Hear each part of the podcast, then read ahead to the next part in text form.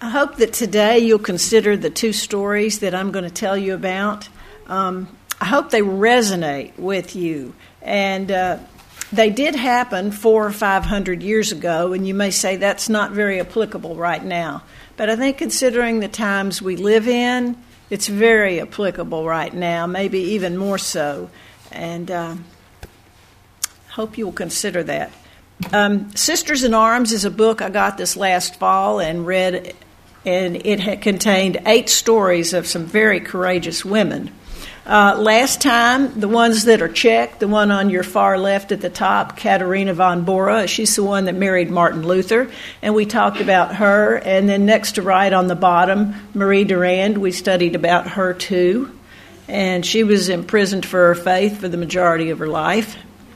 This time, we're going to talk about Catherine Parr, and Louise de Teligny. Now, they lived in a time, like I said, in the 15, 1600s. Um, Protestantism was spreading.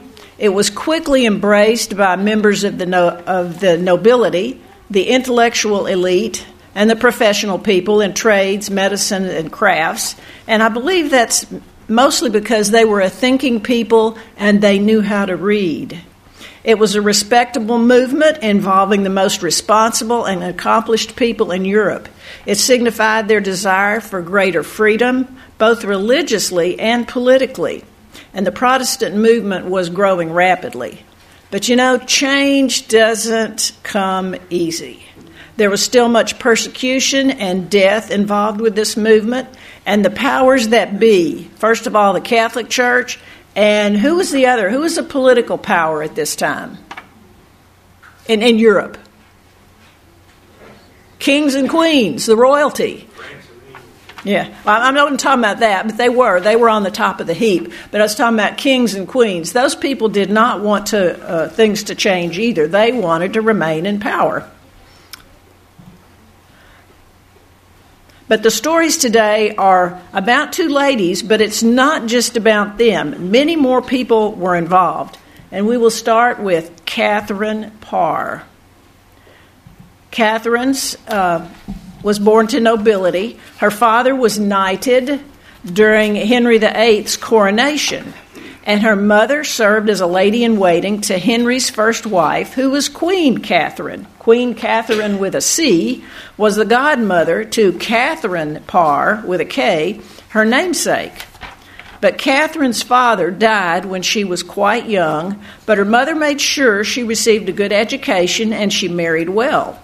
Actually, her first two husbands died very early deaths, but it left her a, quite a well to do widow at, year, at age 31.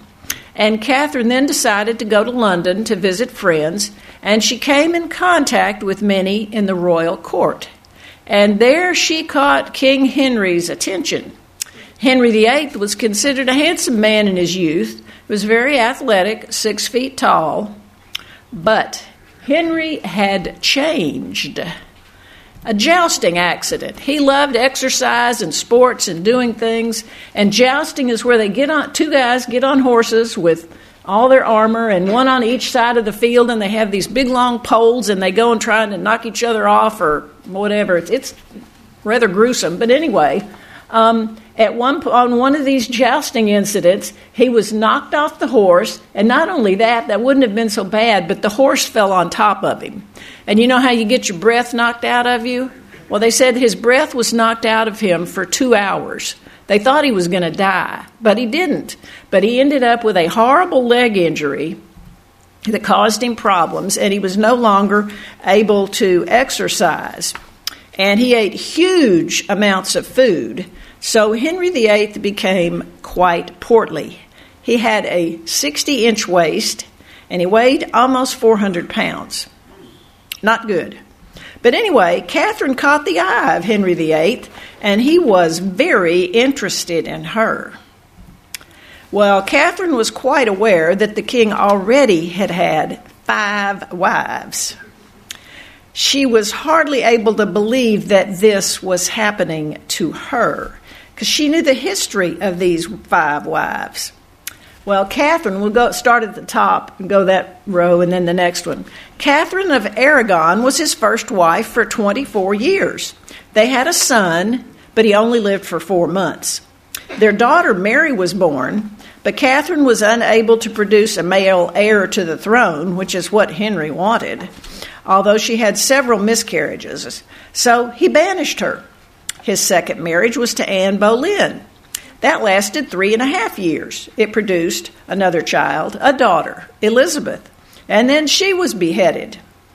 Jane Seymour was the third marriage. It lasted a year and a half. It did produce a son, Edward, and Jane died shortly after from childbirth complications. Now, then, his wife number four was Anne of Cleves, and that marriage was annulled after six months because Henry said it was never consummated. And after that, he referred to her as his sister. Wife number five was Catherine Howard. She was only 16 when they got married. He was in his upper 40s. During their eighth month, I mean 18 month marriage, she had an affair with one of his courtiers, so he had her beheaded. With all that to think about, Catherine was natural, naturally very reluctant to marry Henry, knowing all that had happened to his former wives. But she was also aware that refusing him could have serious consequences for herself and her family. In her own words, I have caught the attention of the wife killer, and now I am trapped like a mouse. When he asks me to marry him, I cannot speak. I stand there staring at him until I feel my sister's elbow digging sharply into my side. I finally dip into a low curtsy. You, you, you flatter me, your, your Majesty. I murmur, my head bowed toward the ground. He grunts and then laughs. I expect you are beside yourself with joy, eh? He says. I feel my cheeks grow hot and I keep my head low, praying he will indeed think I am beside myself with joy and not realize I'm actually beside myself with dread. Rise, Lady Latimer, he says. I slowly rise, my hands clasped nervously in front of him. You need not answer my suit today. He waves a large, heavy hand in front of him, airily, as I suppress the urge to shudder. He's a large man, tall and broad, and I cannot help but think of his big hand squeezing my slender neck.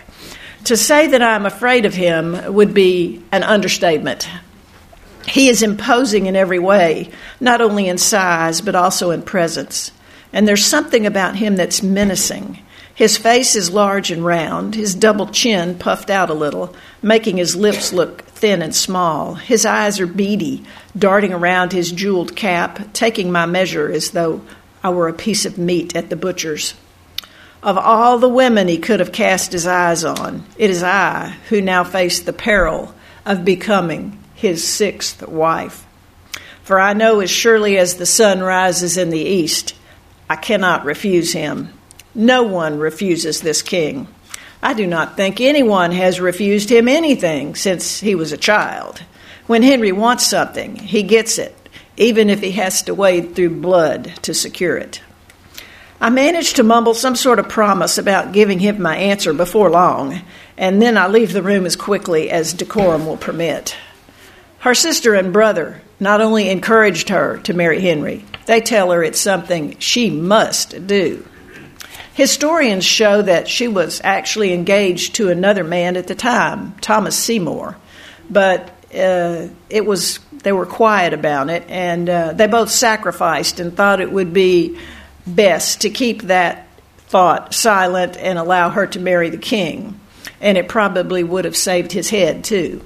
But King Henry did become aware of their relationship and he was jealous. So he gave Seymour a job and sent him to the embassy in Brussels, Belgium. Got rid of him. and he didn't have to kill him. Two months later, Henry VIII and Catherine are married. She was 31, he was 51. She was tall, very intelligent, well educated. But religion in England at that time was just as confusing as Henry's beliefs were. Now, remember, Henry had had the Pope thrown out so he could divorce his first wife, Queen Catherine. He then declared himself the Pope, head of the Church of England. But that didn't mean he had adopted the Reformed faith or the Protestant faith. He liked certain parts. He was glad that the English people had the Bible in English. Uh, but he didn't like Luther's teachings about justification by faith. Henry found comfort in believing that his own works would get him to heaven. Well, now, at that time, Catherine really wasn't sure what she believed. Her first, first husband had had reformist leanings, and her second one was strongly Catholic. And Catherine had a copy of the Bible, but only read it occasionally. Well, shortly after their marriage, there was a plague of sweating sickness that swept through London, leaving carloads of dead in its wake. Since Henry was terrified of any disease, he decided they should take a long, extended honeymoon, which lasted six months. During that time, she found him, he wasn't as fearful as she thought him to be, and she said her affection for him grew, but she never did fall in love with him. Catherine felt the best part of being Queen of England was her role as stepmother to the children.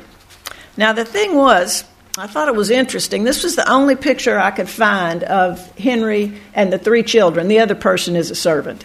Um, was the fact that when she married him, Mary was 27 years old. She was only four years younger than Catherine. But Edward and Elizabeth were still young, and she enjoyed making sure she had a part in seeing that they had a Protestant education. And I think another reason that Henry might have had the picture done this way, he wanted Edward to succeed him on the throne. And he took Mary and Elizabeth out of the line of succession. But this makes it look like Edward is the oldest, even though he was not.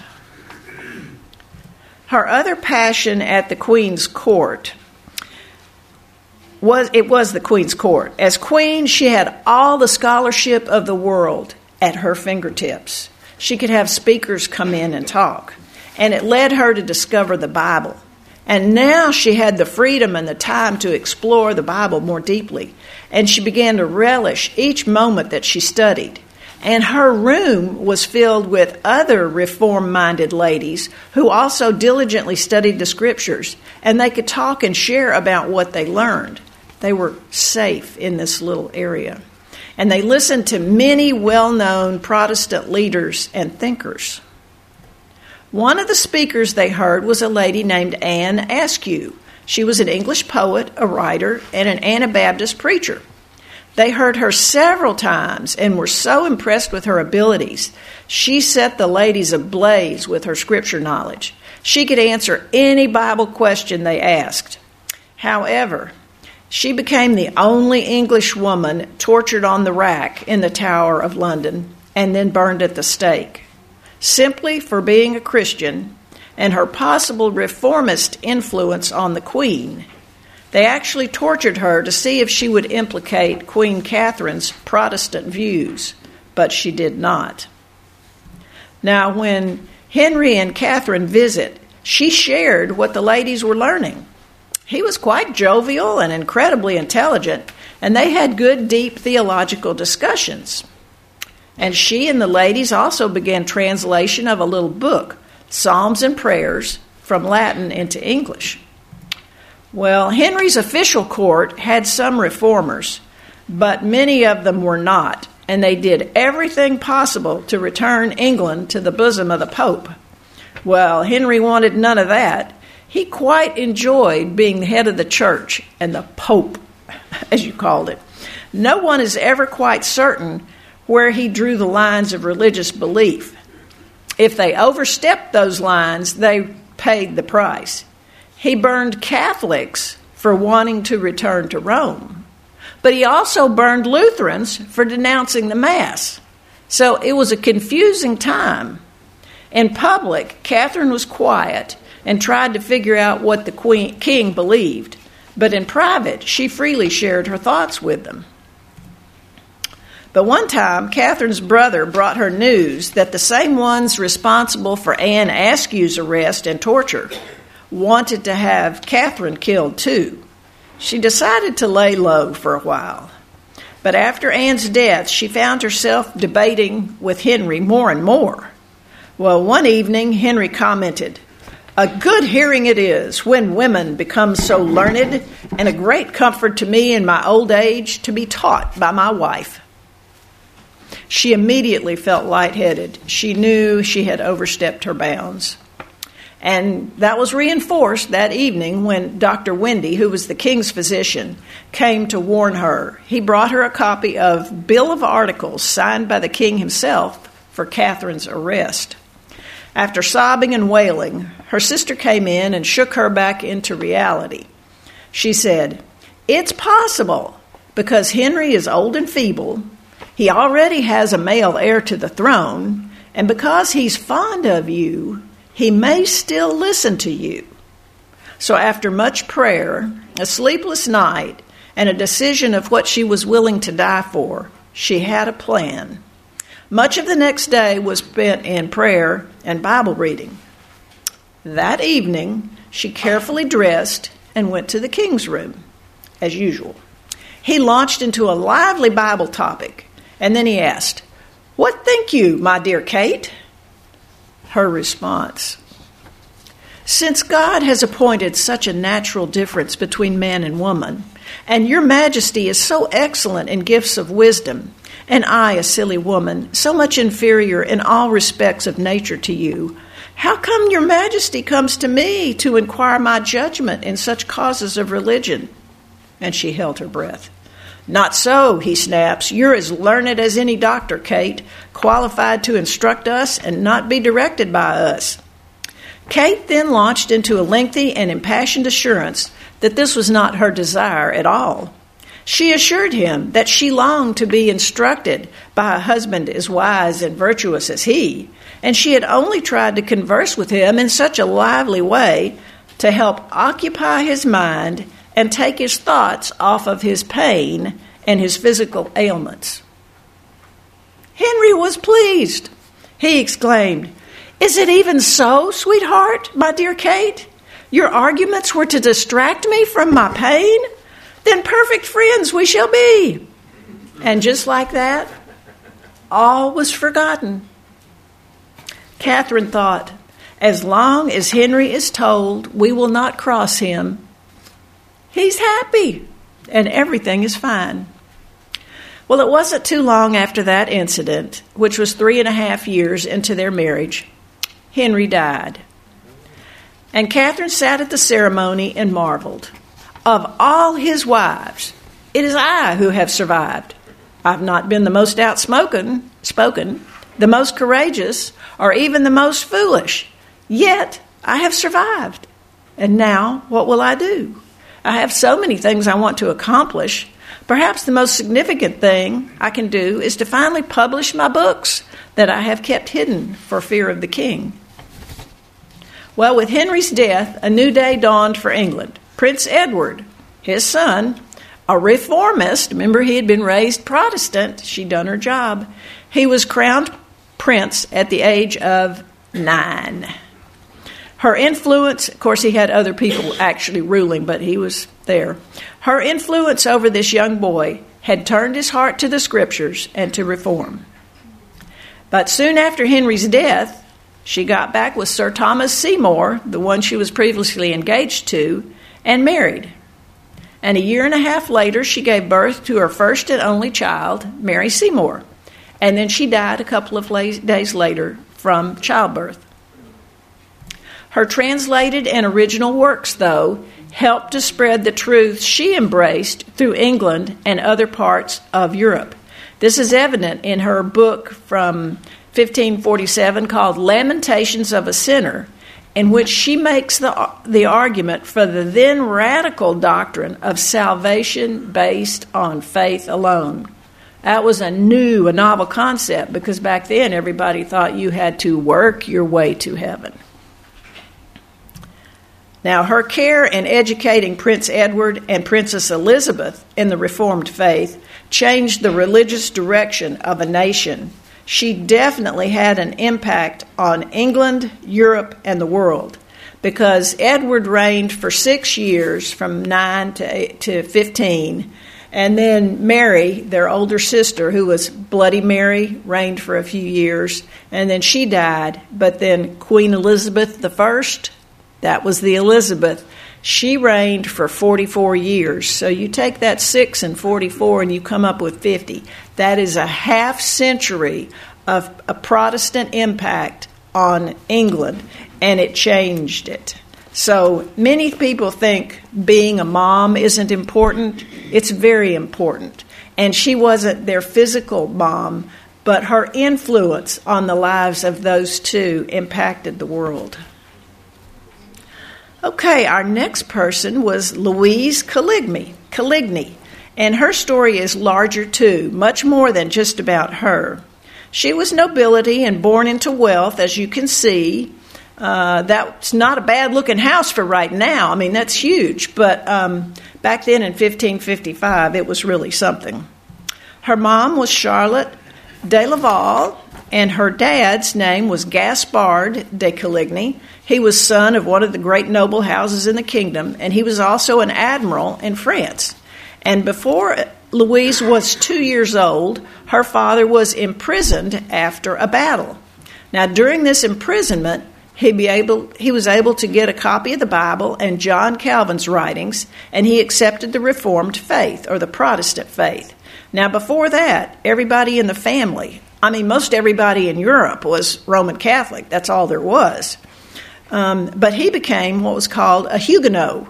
That's the French term for the Calvinist Protestant reformers. And once that happened, their home changed. She said, the chapel was stripped bare. The saints' pictures were removed. The great crucifix was taken down. And the monstrance was disposed of. And I thought, what is a monstrance? I never heard of that before, but I didn't grow up Catholic. If you did, you might know what it is. It's the, the, the round one in the middle, and they say that the host, which is the, the bread, for the communion bread, only they call it Eucharistic, they believe that actually once the priest prays for the bread, it actually is Jesus. Anyway, and they put it in the hole in the middle there. And I thought, and I, and I looked up several of these on the internet. You can buy these things now. I guess if you're Catholic and you have church, you can buy them. And some of them have crosses on them. Some don't even have crosses. But I noticed they all, every single one of them, had the rays of the sun in the right around the, the host. Now, it certainly appears to me like that's sun worship. Just just saying. I'm not Catholic, I don't know.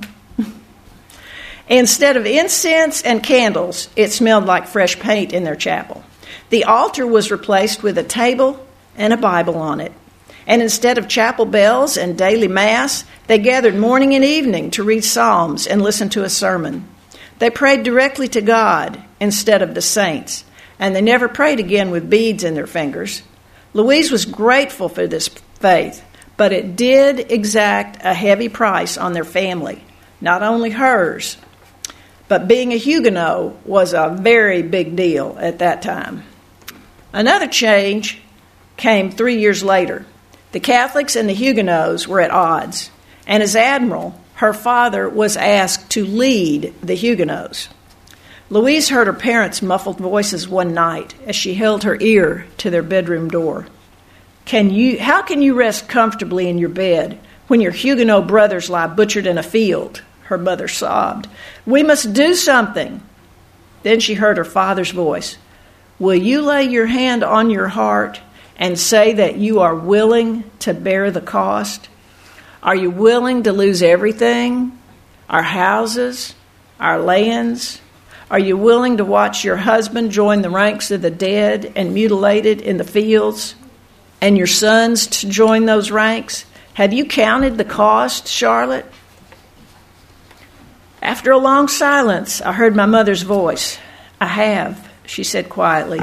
I am willing to lose my life and the life of those I love for Christ, Gaspard.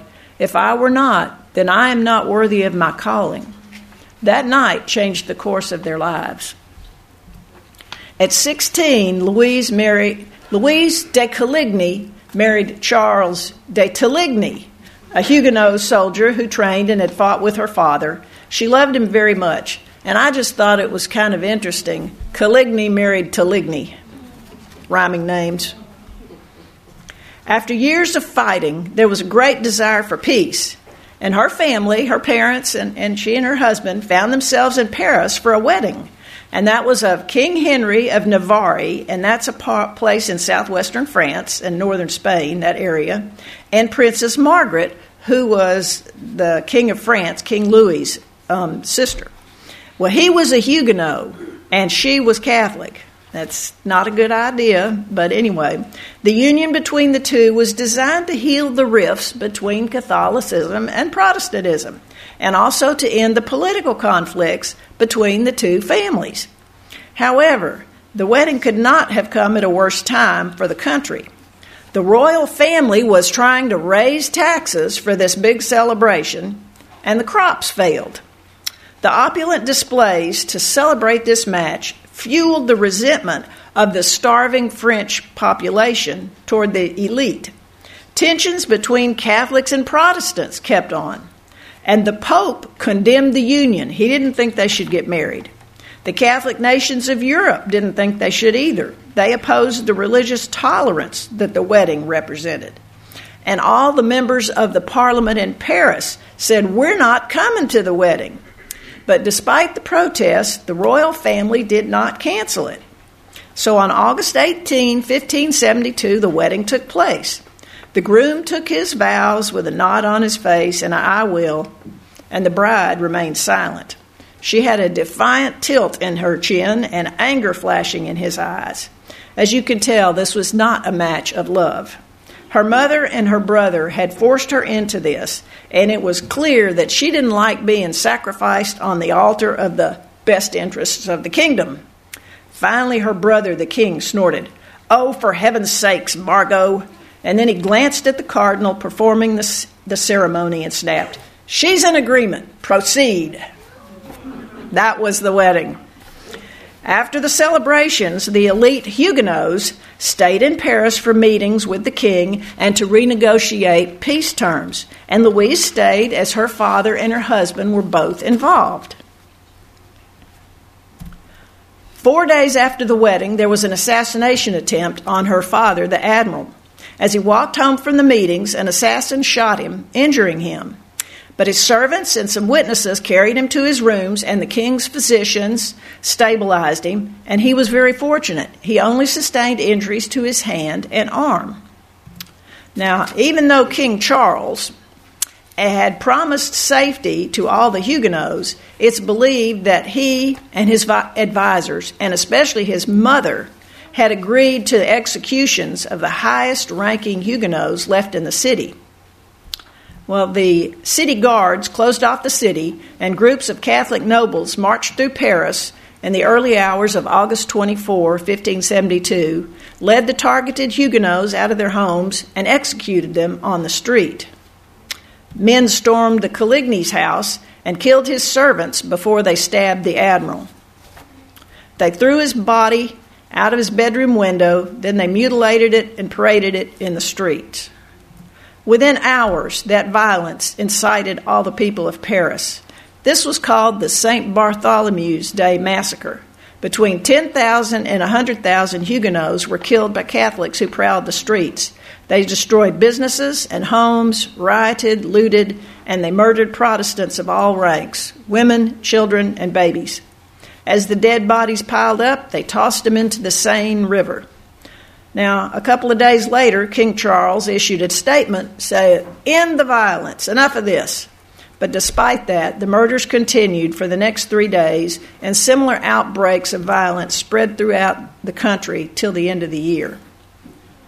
Now, the Queen Mother, uh, showed a minute ago, Catherine de' Medici, was a staunch Catholic, and she was very responsible. After it was over, she wanted to come out and view the carnage of the vermin, as she called the Huguenots. That's a sad statement. But the morning her father was murdered, her husband sent Louise away with these words I need you to be brave. You are the daughter of a commander, the wife of a soldier. You are a Coligny, but more than that, you are a Huguenot.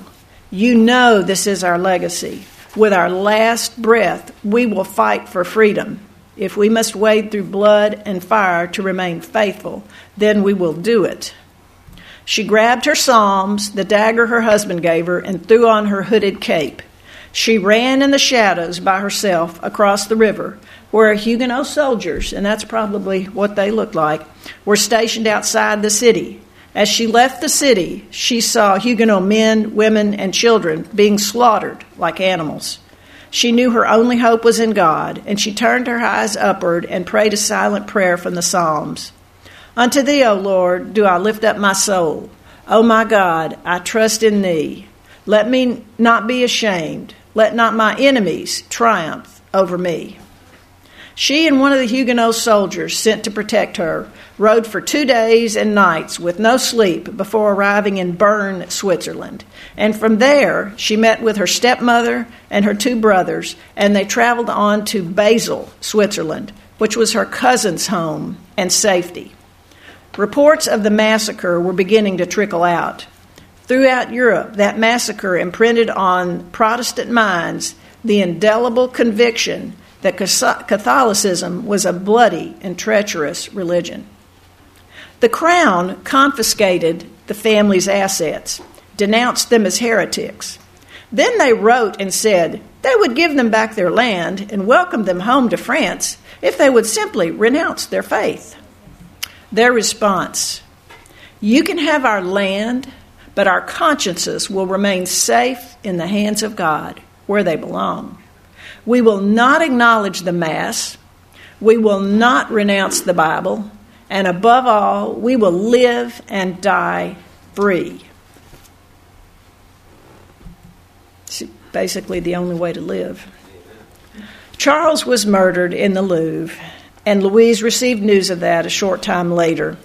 It was because he would not give up his Protestant faith. So there she is. She's 17 years old now. She had become a widow and an orphan almost all at once. But she and her stepmother, her brothers, and with each other for refuge and their faith, that was enough. Louise says, My losses turned me to Calvary. The 22nd Psalm echoes in my soul, and I know Jesus understands my heart. He has walked through the very valley I now traverse. I can place my feet in his footprints and know there is light at the end of this journey. God knows the pain of separation and loss, and I feel his hand in mine. So, 11 years later, later, when she was 28, she remarried William the Silent. He was Prince of Orange. And I looked that up, and Orange is a portion of southern France. And William and others helped the Dutch people gain their freedom from Spain and become an independent state. So if you ever see people in Holland wearing orange, it goes back to this man and what he did. He was a champion of truth and freedom, a very strong Protestant. But a year and three months later, he was assassinated by a Catholic for bounty money. Their only son, their only child, a son named Frederick, was born four months later. She raised their son and William's six daughters from a previous marriage, and she was also guardian for most of William's 16 children. Louise lived to be 65. In her remaining years, she was active in politics because of her ties to many influential Protestant families and also the king. And I thought, why were many Protestants so influential? I think it's because they had the Protestant, we call the Protestant work ethic, and God's blessings. I think He shows mercy to thousands of them that love Him. And they had embraced new light, even on pain of death. She was a st- strong proponent of the Dutch Reformation and contributed greatly to the growth of the Reformation in the Netherlands. Their family had counted the cost. They'd also paid the price. However, they knew there was light at the end of the journey. They knew about heaven. They knew the reward. Louise said, His everlasting arms are beneath me, that every scar on my soul is not foreign to him. He knows what it's like to lose those he loves. He knows what it's like to be separated from those dear to his heart. He knows my pain, and that is enough to brace me for whatever else may come. Bow your heads, please. Dear Heavenly Father, we just pray that you will help us each and every day to be strong, strong for you, to lift up Jesus. And we need to remember that when we leave these doors, we're entering the mission field. We just pray that you'll give us your love and your blessings and your words for all that we meet. In Jesus' name, amen. amen.